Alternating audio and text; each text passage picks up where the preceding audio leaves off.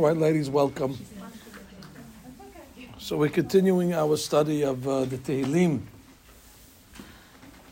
It's an important study, and we're not rushing it at all. Uh, we're lucky if we could take one chapter a week and study it correctly. Uh, it's a big accomplishment. It's a, uh, it's going to take a long time to finish the book, Okay, we're good. but there's no rush. So we're up to chapter Pigimal. That's 83. And I told you uh, this is also part of the uh, Asaf collection. Some say Asaf was the son of Korah. Some say Asaf was a, uh, a famous Levi that served in the temple and sang these songs that he actually uh, composed. We'll actually see that there's a reason why Asaf wrote this uh, specific chapter. Uh, it's called Shir Mizmor. It's the song uh, for Asaf. Now, this is a chapter you should know that is traditionally said during times of crisis, world crisis, uh, times of war, when the world is in uh, uh, in uh, disarray and chaos. So usually Pegimal is said, especially when they're coming against the Jewish people. I was not aware of this until 1991 when I was studying in the Lakewood Yeshiva and the Persian Gulf War broke out and Saddam Hussein was uh, hurling scuds across the border into Israel. These were humongous uh, uh, projectiles that were coming into the land, and some said he had poisonous gas even on them. Who knows what he was doing? I mean, he wasn't known for his good aim, thank God. And although he hurled 39 scuds, none of them really hit into populated areas. But when they shot the first scud, I remember in Lakewood Yeshiva, I was studying at the time. It was in the middle of the afternoon for us, towards the end of night Say Seder, actually, about 7 o'clock. And some guy banged on the teba and started to scream on top of his lungs this chapter of Tehillim, Pegimal. At the time, I didn't know why I picked Pegimal. I thought Pegimal is Rashi Tevot Persian Gulf. That's why I thought they picked it. But turns out that that was just a coincidence.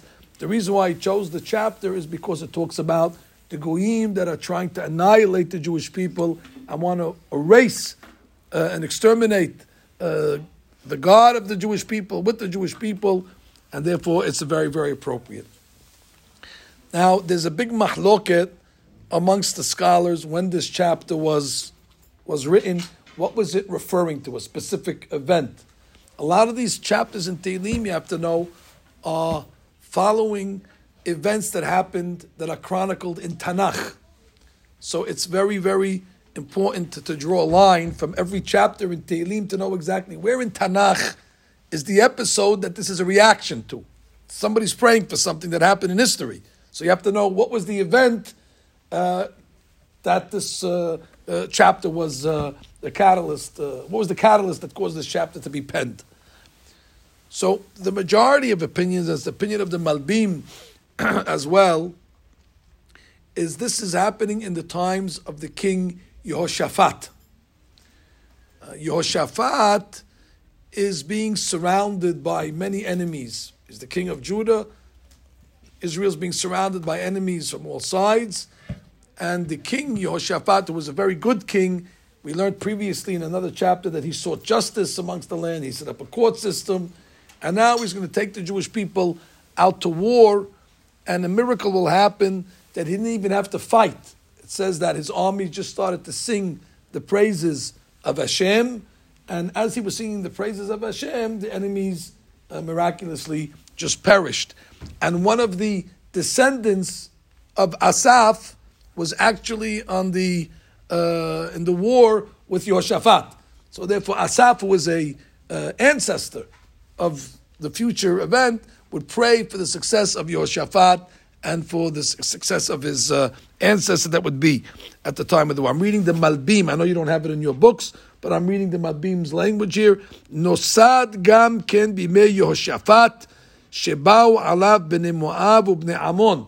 When the nations of Ammon and Moab came against the Jewish people, Amilchama ve'imam Hamon Rav, and there was a a multitude of nations that also joined the effort to annihilate the Jewish people. This is not an isolated story, by the way. Uh, go look at the history of 1948 when the same thing happened again, where all the enemies came around, and go, go to 1967. It's an old story, history repeats itself, but this is the first time it happened. The Yoshaphat it palel. Yoshaphat prayed, v'karat som, and he called the fast day. Now, v'yahaziel, there was a fellow called Yahaziel, min bene Asaf aita. He was from the children of Asaph.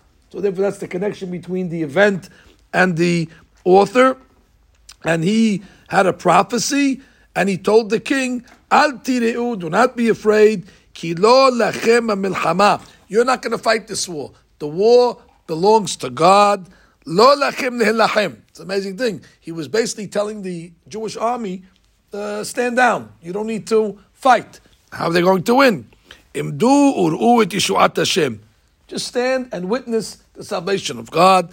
Vesham siper. Over there, it's told in uh, the book of Chronicles, Devrei Yamim, uh, chapter twenty, uh, Pisukim fourteen to seventeen.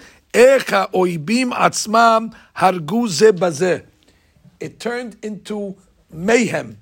Uh, the, the, the Navi starts to tell us that uh, the people got confused, the enemies, and they started to attack each other. And now a civil war broke out, and Jewish people just watching the enemies killing themselves. They have to shoot one bullet. And all of a sudden, everybody's killing themselves. Everybody turned on each other.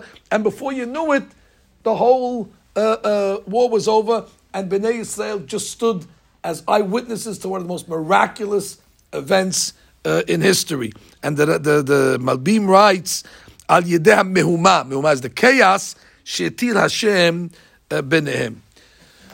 Now, even though I just told you that this chapter is written on a specific event, an event that didn't happen at, from, at the time that the chapter was written, it's a futuristic event, but we don't limit it to one event in history. If it makes the book of Tehillim, this chapter then becomes the prototype that any time the Jewish people will find themselves in danger from a from a, an enemy that's trying to annihilate them, this is the chapter that we read.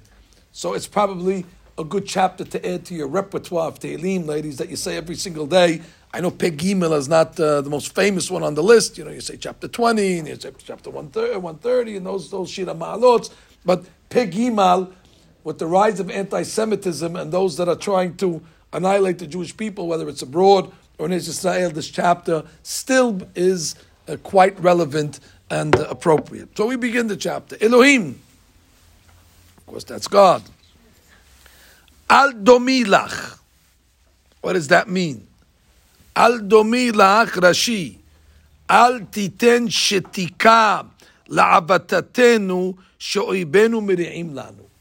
God, don't remain silent when you see the enemies plotting against us and trying to annihilate us. God Almighty, al domi. Don't be dumb. Remember when Aaron was quiet? Vediyuk. Vayidom Aaron. Vayidom means uh, he was silent. He was uh, um, uh, without reaction. So the, the author is telling God, Al domi, don't be silent. Al teherash, don't be quiet. Al tishkot el. These are all different forms of um, remaining uh, inactive uh, at the time that the Jewish people are being persecuted. Behold, yehemayun. Your enemies are making loud uh, sounds, loud noises of war.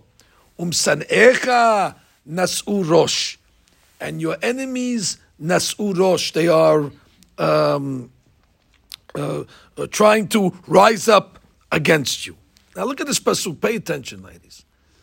Oyevecha umsanecha. The, the, the author is concerned about our enemies, and it refers to our enemies in two different languages. Oyevecha and sonecha. What's the difference? Who's the oyev and who's the soneh? These are two distinct enemies. And what I'm telling you now is based on a rabbi called Rabbeinu Bachya. Rabbeinu Bachya writes that the oyev The enemy, the enemy within? No, no, no, no, real physical enemies. That they want to kill us physically? Yes, the enemies that want to kill us physically, there's two. There's an Oyev and a Soneh. They're two different nations. One is worse than the other. The Soneh is Esav. As the saying goes, Esav Soneh Yaakov. A Soneh is an, uh, an anti Semite, but he's not as brutal and not as uh, dangerous as the Oyev, if you could imagine. I mean, Esav is, I mean, he doesn't have such a good record, but could you believe it? Somebody can be worse than the Oyev and the Soneh. And who's that? The Oyev. And the reason why they call the Oyev an Oyev, because the first words of Oyev is Oy. Because when you come in contact with the Oyev, the first thing you say is Oy, which is universal language for Oy. Oy means Oy. And no, no, no interpretation needed. And who's the Oyev? Yishmael. Ishmael. and if you look at Harambam in his letters, he talks about how Ishmael is even worse than uh, an enemy of, of, of, of Esav. And I'll explain it to you in a moment. But based on this, the prophet over here is praying, I'm worried about Oyevecha and I'm worried about Sonecha. Now, I'd like to explain this in a beautiful commentary on Megillat Esther. I know it's not Megillat time, but nonetheless, Purim's right around the corner, so you might as well uh, appreciate this Hiddush. You remember when um, Queen Esther invited Hashverosh and Haman to the party. And if you remember also, Hashverosh is told by Queen Esther there's a guy that wants to destroy us and lehashmid, laharog, with abed, and Hashverosh is surprised. so he says, Mi who is this guy? So the pasuk says, Ish sar ve'oyev, Haman hara hazeh. So it says, this guy, Haman, the oyev, the oyev, Ish sar ve'oyev, Haman hara hazeh. Hold it, ladies. Haman is from where? Haman is from Amalek. Amalek is the grandson of Esav. So obviously, Queen Esther didn't know this Rabbeinu Bachya because she used the wrong word. She calls Haman the Oyev, he's actually the Soneh. So what are we going to do now with Megillat Esther? And don't tell me it's a typo. Obviously, she was a prophetess. She knew exactly what she was saying. But open up the Gemara in Megillah, and the Gemara says a big hadush. Whenever you see the text use the word hazeh, hazeh means you're pointing. Like I say, zeh. So it says, Queen Esther not only did she say Ishar ve'oyev Haman hara hazeh, she was actually pointing. But the Gemara says that she was actually pointing initially to a Hashverosh because she knew she was an honest lady. She knew that Ahashverosh was behind it. He's the one that paid the 10,000 talents in order to allow Haman to do his. So she was such a tzaddikat, she, she can't lie. Even that's why she had such siyata d'shmaya. So actually, the Gemara says she was saying Isar ve'oyev, and then the angel came and moved the hand to Haman. And so the question is, how did the Gemara know that? It doesn't say anywhere that she was pointing to Asverosh and then she moved. But the fact that she used the word oyev, and where was Ahashverosh? Ahashverosh was Parasu Madai, and Parasu Madai is Yishmael. And therefore, that's how the Gemara knew from the fact that it said it used the word oyev. From there, the Gemara understood it must be she was really pointing to the oyev initially, which is Ahashverosh, and then the Malach came and moved it to the soneh. So this chapter over here is very significant, especially in our times, where we're now dealing with these two enemies. And I'll explain to you what I mean.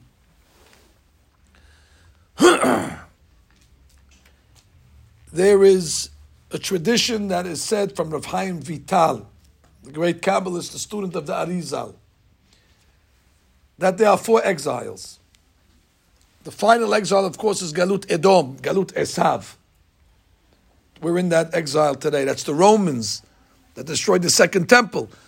And from that, it's North America, Europe, all these nations over here are under the uh, flag of Esav, Edom, Romi.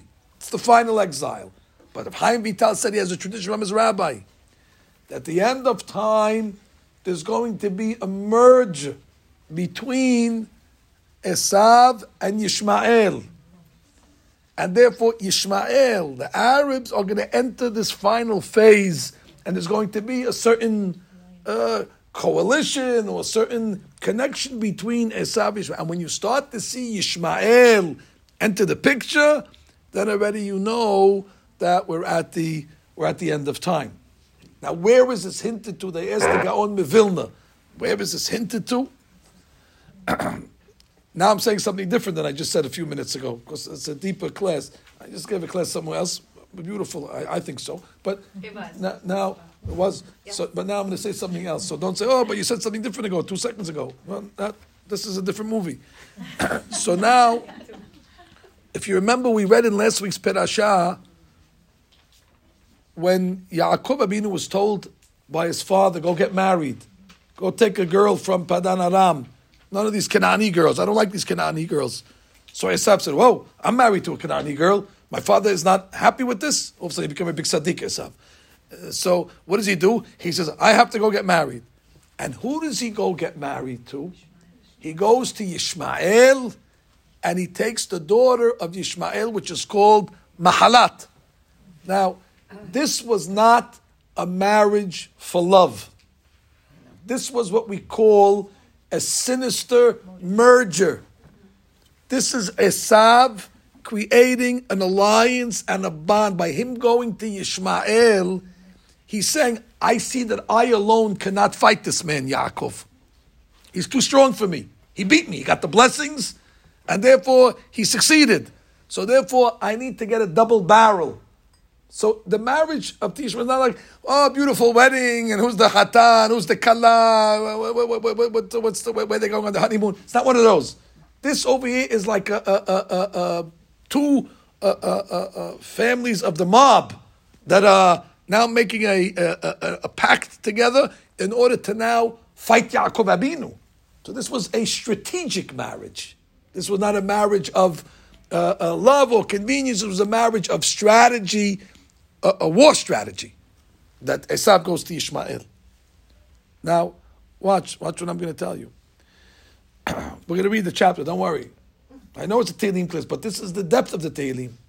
I'm reading the words, Oyevecha Sonecha, especially when they become united. In this parasha we just read, the combination of the Oyev and the Soneh. When the Oyev and the Soneh come together, we're in trouble. The Zohar Kadosh writes, each nation is represented by an animal. Esav is represented by the shor, by the ox. Ishmael is represented by the hamor. Well, for the obvious reason. But if you, if you, if you remember, if you remember when when Abraham was doing the Akedat Yitzhak, and he tells Ishmael, "Shivu lachem poima hamor," go stay over here with the hamor. He tells Ishmael, he says, because you're like Hamor yourself. Hamor. Therefore, all the Hamorim stay back. That's the symbolism, and there's probably good reason why each one is compared to a shor and a Hamor. So this is the marriage of the shor and the Hamor. With this, we understand something, something very, very, uh, very deep. The Torah says, "Lo taharosh shor v'hamor yahdav." That you're not allowed to uh, take an ox and a donkey and put them on the same uh, reins and plow the field together with them. You could take two oxes, you could take two donkeys, but you can't mix an ox and a donkey together. Isn't that isn't that strange? What's the difference? I'm not eating it. Uh, they both work animals. Put them together. Many reasons have been given according to the simple interpretation. Because uh, the, the, one, one, interpretation they say is, is that the ox chews its cud. I hope I don't ruin your lunch, but it says that after the ox eats, so it regurgitates its food from its stomach and goes back to its mouth and chews it a second time. The hamor does not do that. Once it swallows, it's done.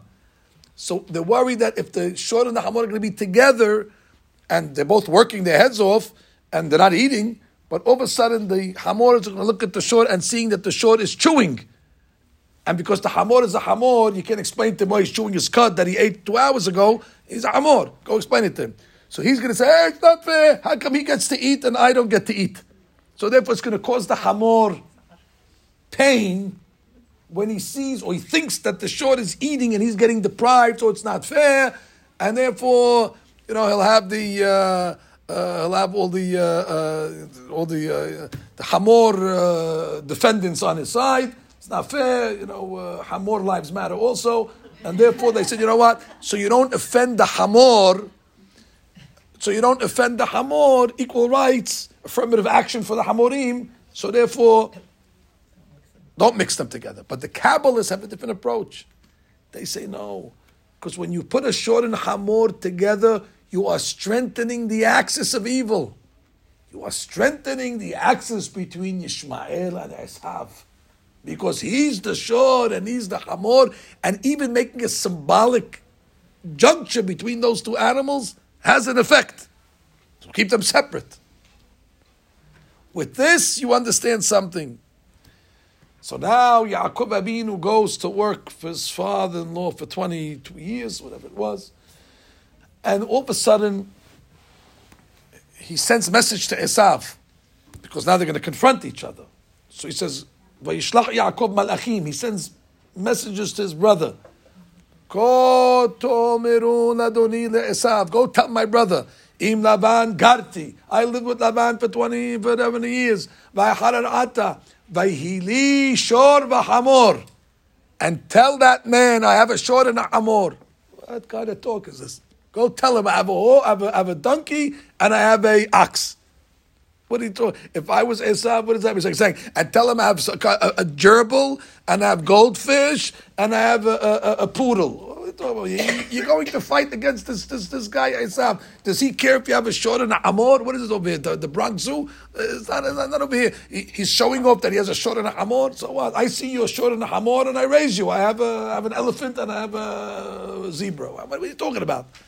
The Kabbalists say that when Yosef was born, Yosef is called the Shor of Kedusha.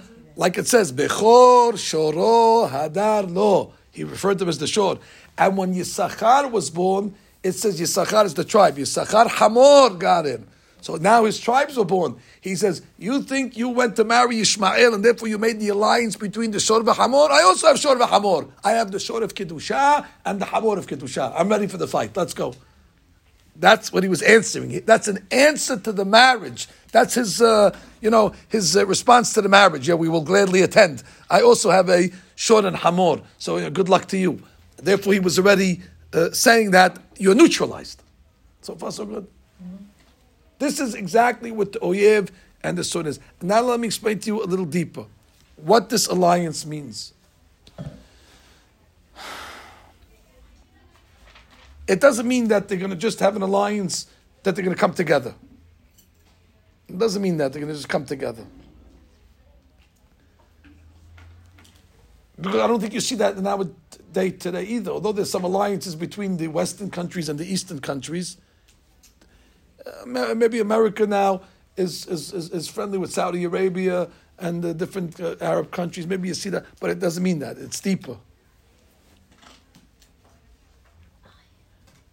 When we talk about Esav and Yishmael, their countries represent certain lifestyles, certain ways that they behave. Esav is known for their industrialization of the world. Esav is known for their cities, for their buildings. The Gemara even says that when Mashiach comes, Esav is going to come to God and say, "Look, we built all these bridges, we built all these, uh, you know, very very big uh, uh, skyscrapers, and they're going to want credit for it because you know, the Jews are benefiting from it." The, the, the, the nation of Esav is very um, uh, technologically advanced, very organized. But however, the holy books say they do possess a certain amount of civility. Thank God. Because if they didn't have civility, all this industrialization and all this uh, technology could be used to destroy the world. So the civility of the soneh keeps all of this at, at bay temporarily. Now go to Ishmael. Is that Russia? That's the soneh. That's Esav. Saying. Esav Rasha, yes. Ishmael, on the other hand, is unbridled. The Torah calls Ishmael Pere Adam. Pere Adam means wild man. I know you don't care about grammar so much, but I have to tell you about grammar for a minute. There's a rabbi called Maharil Diskin. We learned in Magen David in seventh grade with Rabbi Biton Alav Shalom. He told us a rule in grammar that you always put the noun and then the adjective. If I want to say he's a good boy, I say Yeled, which is the noun. Tov is the adjective. I don't say Tov Yeled, Yeled Tov. And therefore, when you're referring to Ishmael as a wild, unbridled man, you should say Adam Pere. He's an Adam. What type of Adam is he? Pere, wild Adam. Says Maharil Diskin, no. In this case, Pere is the noun. That's his est, he's a Pere. And what type of Pere is he? An Adam, a human Pere. The Adam is an adjective to explain the Pere. That in essence he's a Pere. Which is an amazing thing. And Hafez Chaim said, even if he has a doctorate, and even if he has an MD, and even went to college, he's still a Pere. That's not going to change. So that's very dangerous because somebody that's Pere, they're, not so good at building. That's why they live in Bedouins and tents in the wilderness. They're not so advanced in any of this stuff, but they're just wild, like animals, living in the fields, in the deserts, in the, the, the open lands, and things like that. But thank God that they don't have the ability to industrialize, because add industrialization to the pere, and then exactly what the holy books say is that what's going to happen at the end of time, you're going to start to see Yishmael the Pere industrialize itself. You're going to start to see Arab countries become the most advanced countries. Now everybody's doing, oh, Dubai, look at this, you go over there. They have biggest hotels and the biggest things over there. And this is a concern. Because these are people that lived in the tents. These are people that lived in, in, in the wilderness, the Bedouins. And now all of a sudden, that's what it means when you see there's going to be a merger between Ishmael and Esav. Not a merger, meaning the, the strengths of Esav are going to be found by Ishmael. Where normally by Ishmael you went to third world countries. Now you go to Ishmael's countries, Qatar, they just had the, what do you call it, uh, the soccer, World Cup, FIFA, all this, all this very good stuff. It's all over there. Who, who would believe an Arab country can have uh, uh, uh, such a such a world presence? Yeah, now you start to see them. They're like European countries all of a sudden. Sakanat nefashot. Because take the pere and take the oyev. But the oyev was always limited because he doesn't have any kohot. What is he doing? He has got sand. We can throw sand in your face, smoke bomb. But now, when the oyev has the technology of the soneh, Isn't it Iran with the nuclear? That you, you could take this principle and apply it all over the place. But that's the depth what it means. It Doesn't mean just they're going to merge. The, the, the, the, the, strength of the soneh is going to be found by the oyev. And that you're seeing that uh, today. Uh, and as, as an example, you saw it in Germany. Germany is the oyev. I take it back. Germany is the soneh. They're the grandchildren of Esav. But there's a famous picture in Auschwitz of Yemach Shemo Adolf Hitler, the soneh, with the mufti, the grand mufti of Jerusalem. The grand mufti of Google it. Hitler and the grand mufti. You see a picture of Yemach with his uh, cap on, the mufti in his black robe. He came all the way from Jerusalem, and you see them salivating at Auschwitz. So happy that they're exterminating. This was an alliance over here between Ishmael, the Oyev, and the Soneh. And look at the look at the havoc they had. They were, they were so happy. The the the, the Grand Mufti was a religious man. Okay, but what religious means exactly, but uh, uh, uh, enjoying and, and, and, and celebrating the death of millions of Jews. So this is the concern that the chapter has over here. Now I must say one more point before I start reading quickly. They're going to become Rosh. Rosh means they're going to become Power. power, world leaders, Rosh, heads of state. What does that mean? There's a famous talk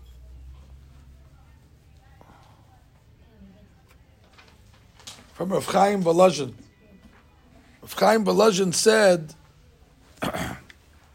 on a Gemara in Gittin, Gemara Gittin says, Kol hametzer Yisrael na'asa rosh. Whoever torments the Jewish people will become a head. that sounds like a bad thing. Why would God make these people a head if they hate us? Said Rav Chaim, unbelievable thing. He said, because there's a saying in the by King Solomon. Lev melachim v'sarim beyad Hashem. God controls the heads of state. Heads of state lose their free will. They don't have free will anymore.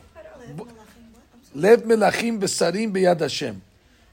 Everybody has free will to do what they want. Once you become a Rosh, God guides them. And therefore, says Rav Chaim, uh, Kol Yisrael becomes a Rosh, because if they would not become a Rosh, they're unbridled, they can do whatever they want, they have free will. So by becoming a Rosh, that, that, that a reins on them. It's, it's, it's in order to restrain them. Understand? It's, it's, it's a blessing for the Jewish people. I mean, could you imagine? Hold on to your seats because it's not going to sound so good, but Hitler was a commoner. Nobody ever thought that this man should rise. B'diuk, but he's not as dangerous. I mean, he's in his own way. But Hitler, as for Shalom, did something, and he became the chancellor. No, no, nobody's questioning. How did this guy become? He wasn't even German. He was Austrian. He was a painter. He was in jail. Did this guy run? I know it's hard for you to swallow what I'm going to say. With all the damage that he did, that was as a Rosh. If he would not be the Rosh, he could do even worse. Once he became the Rosh, God was able to hold it at six million. Who knows if he would not have been a Rosh and he had free will to do what he wanted? He could have. Now we're not exonerating the man. The man, of course, is held for every every drop of Jewish blood that he spilled. But this is the way we understand that these people rise to power. So that's what the pasuk says. Which might not be a bad thing. Now we're going to go quickly, ladies. Follow inside. Pasuk Dalet. On your nation, Yarimu Sod. Yarimu means Orma. Orma, they're planning. Uh, orma is trickery, cleverness, subterfuge. Uh, orma, strategies. Sod. Sod means they do this quietly. They don't want anybody to know about their plans. V'yityasu al sefunecha. Oh. V'yityasu. And they are plotting against what is hidden. Al sefunecha. Safun. You know, in the Haggadah Shal Safun barech. Safun is the hidden.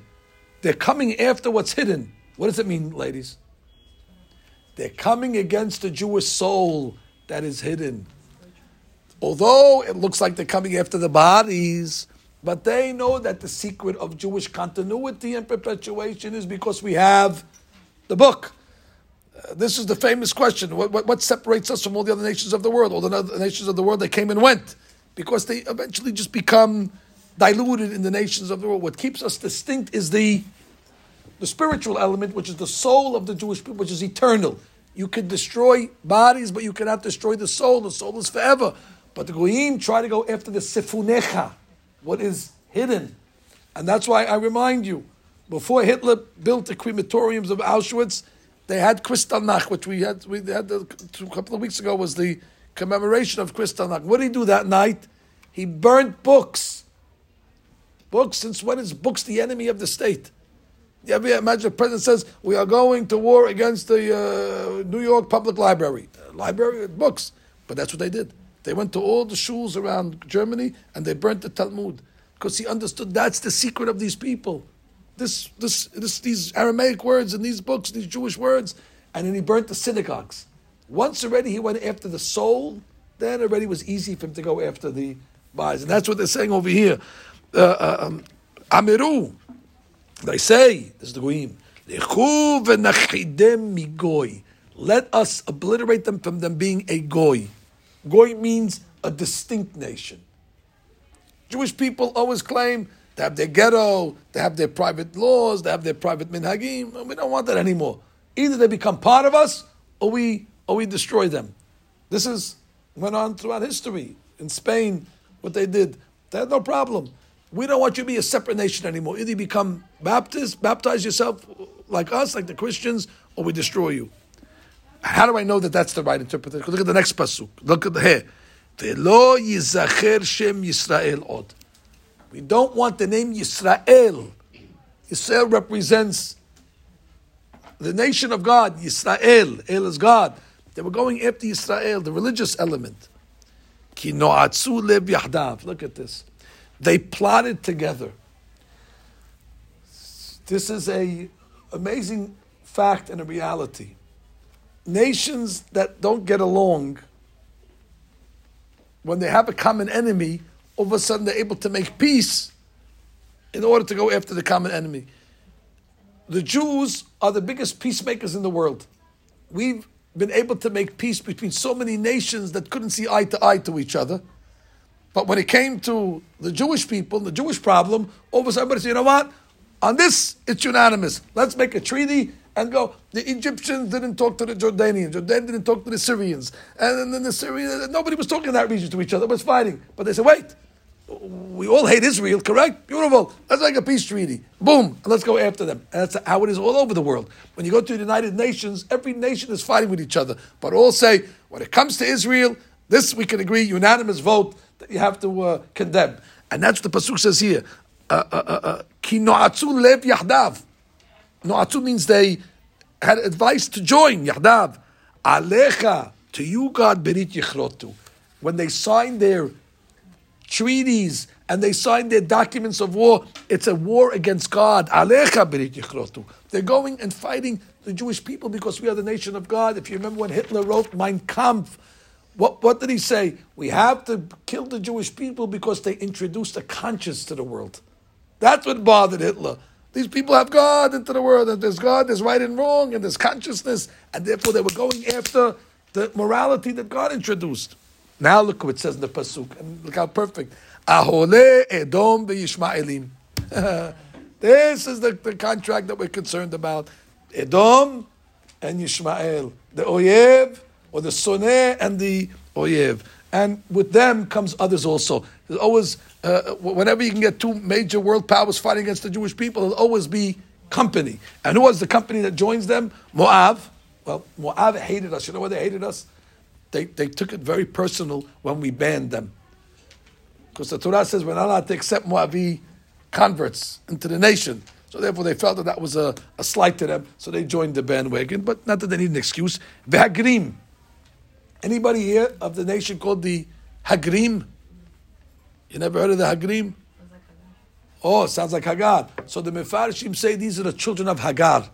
The children of Hagar, it says, it seems that she married somebody else after, after Avram Abinu, and she had children, and her children were anti-Semites as well, and they called them the Hagrim, the children of Hagar. A couple of more. Gebal. Who's Gebal? Gebal, uh, the Giblim. Who's the Giblim? I said that I think from, from Jordan or from uh, one of those places. Ammon, we know that. Amalek, look at this, how many people. The whole United Nations joins to, to destroy the, the, the, us.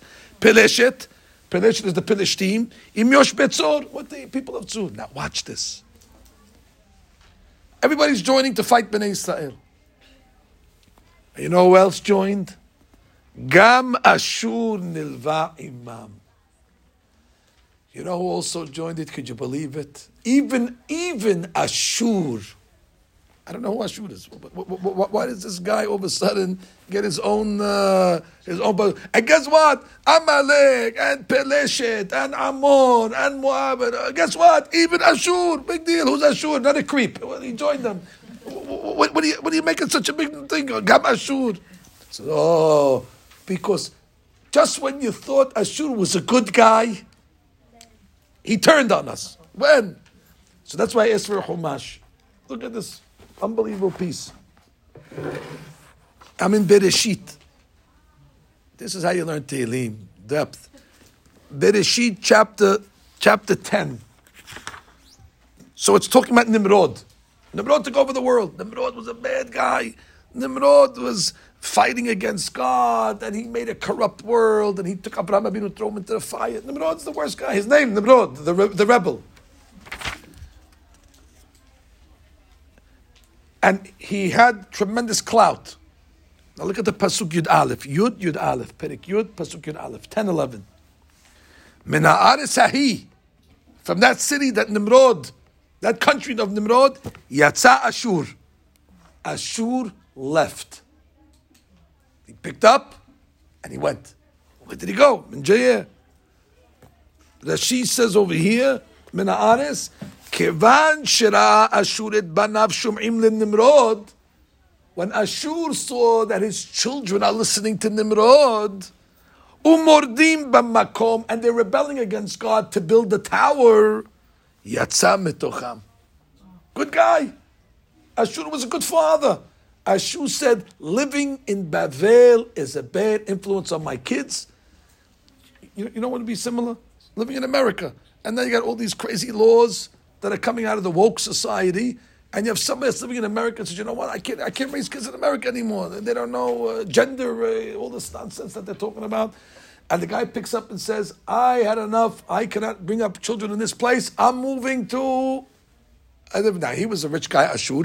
And in those days, when you moved, you're moving to the wilderness. So you build a new uh, Ma'asharim. You build your own, you know, square town. You build your own, uh, your own town. So where did he move to? Well, he didn't. He moved to. He moved to no man's land. Vayiven. He had to build from scratch. What city did he build? Nineveh. You know Nineveh?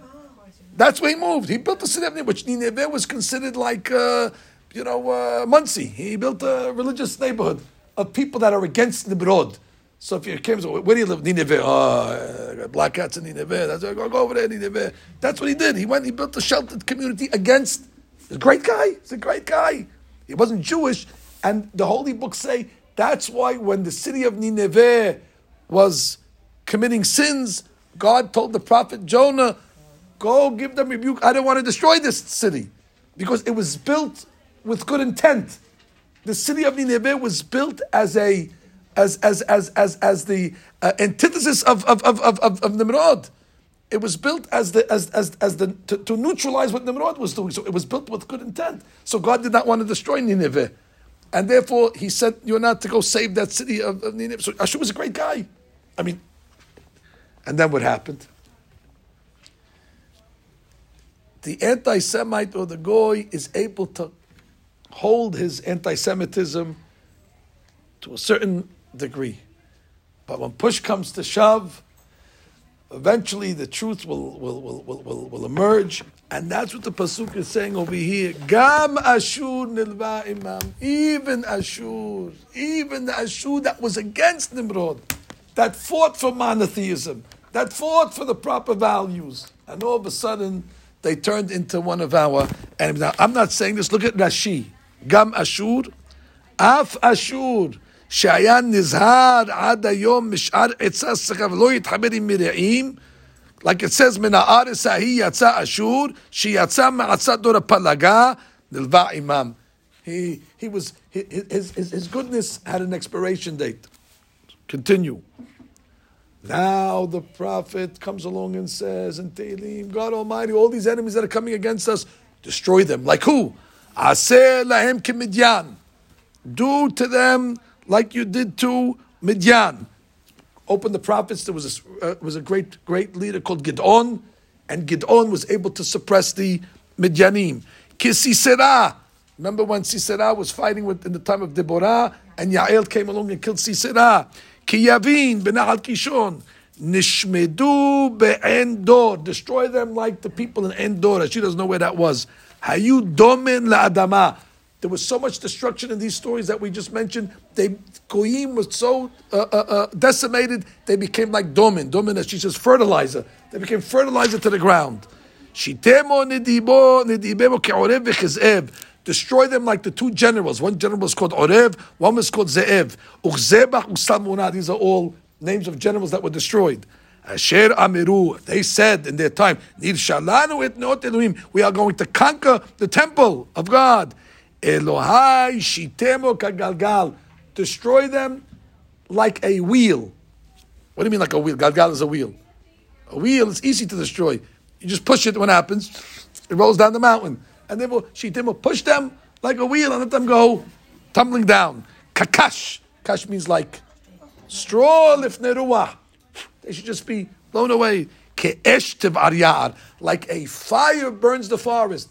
All you have to light is one tree, and all of a sudden, the whole uh, the whole forest takes uh, takes a blaze. And like the flames cover the mountains. Let your tempest, God's wind of anger, let them be chased with your wind. Is another type of uh, a gale wind or a wind of, uh, uh of, of, a tornado. Tibailim, confuse them. Fill them with shame.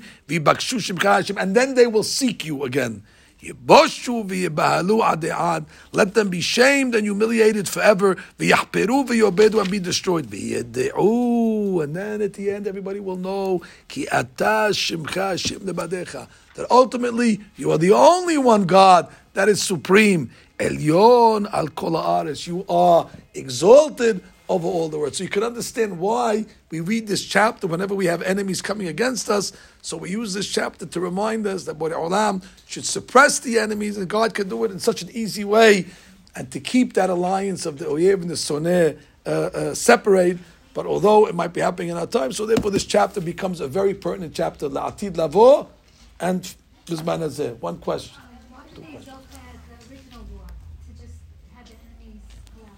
Oh, in, in, in time. So the Gemara comes along and says because he had the power of of, of, of Shirah. That's why it says Shir Mizmor, because they sung the praises of Hashem, and when one sings the praises of Hashem, it sweetens the judgments.